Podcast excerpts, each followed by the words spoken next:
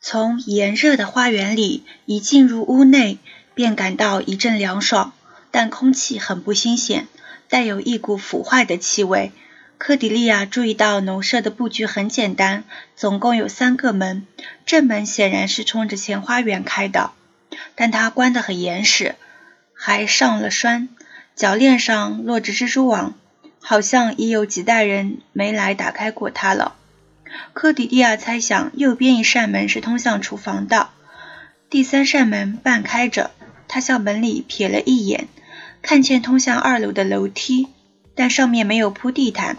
房间的中间有一张木桌，桌面上划痕累累，桌子两头各有一把餐桌椅，在桌子中央有一只带蓝边的大杯子，里面插着一束已经枯萎的花。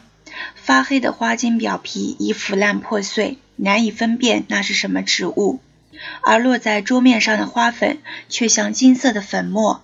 一道道阳光穿过静止的空气，数不清的微粒、尘埃和微生物在光柱中轻慢地飞舞。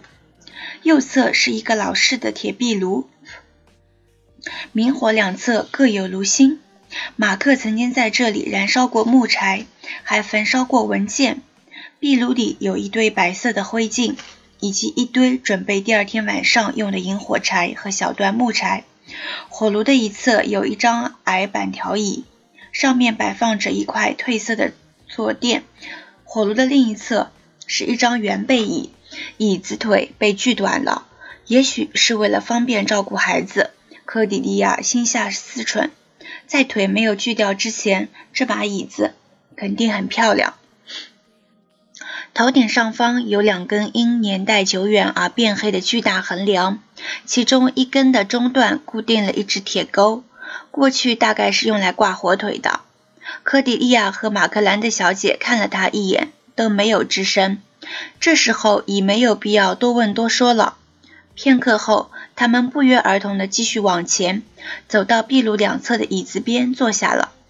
马克兰德小姐说：“是我先发现他的。”他那天没有到厨房来领当天的任务，所以早饭后我就到这里来，看看他是不是睡过了头。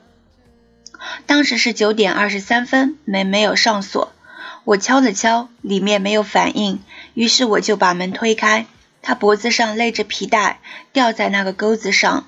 他穿着一条蓝色布裤子，就是平常干活穿的裤子。他还赤着脚。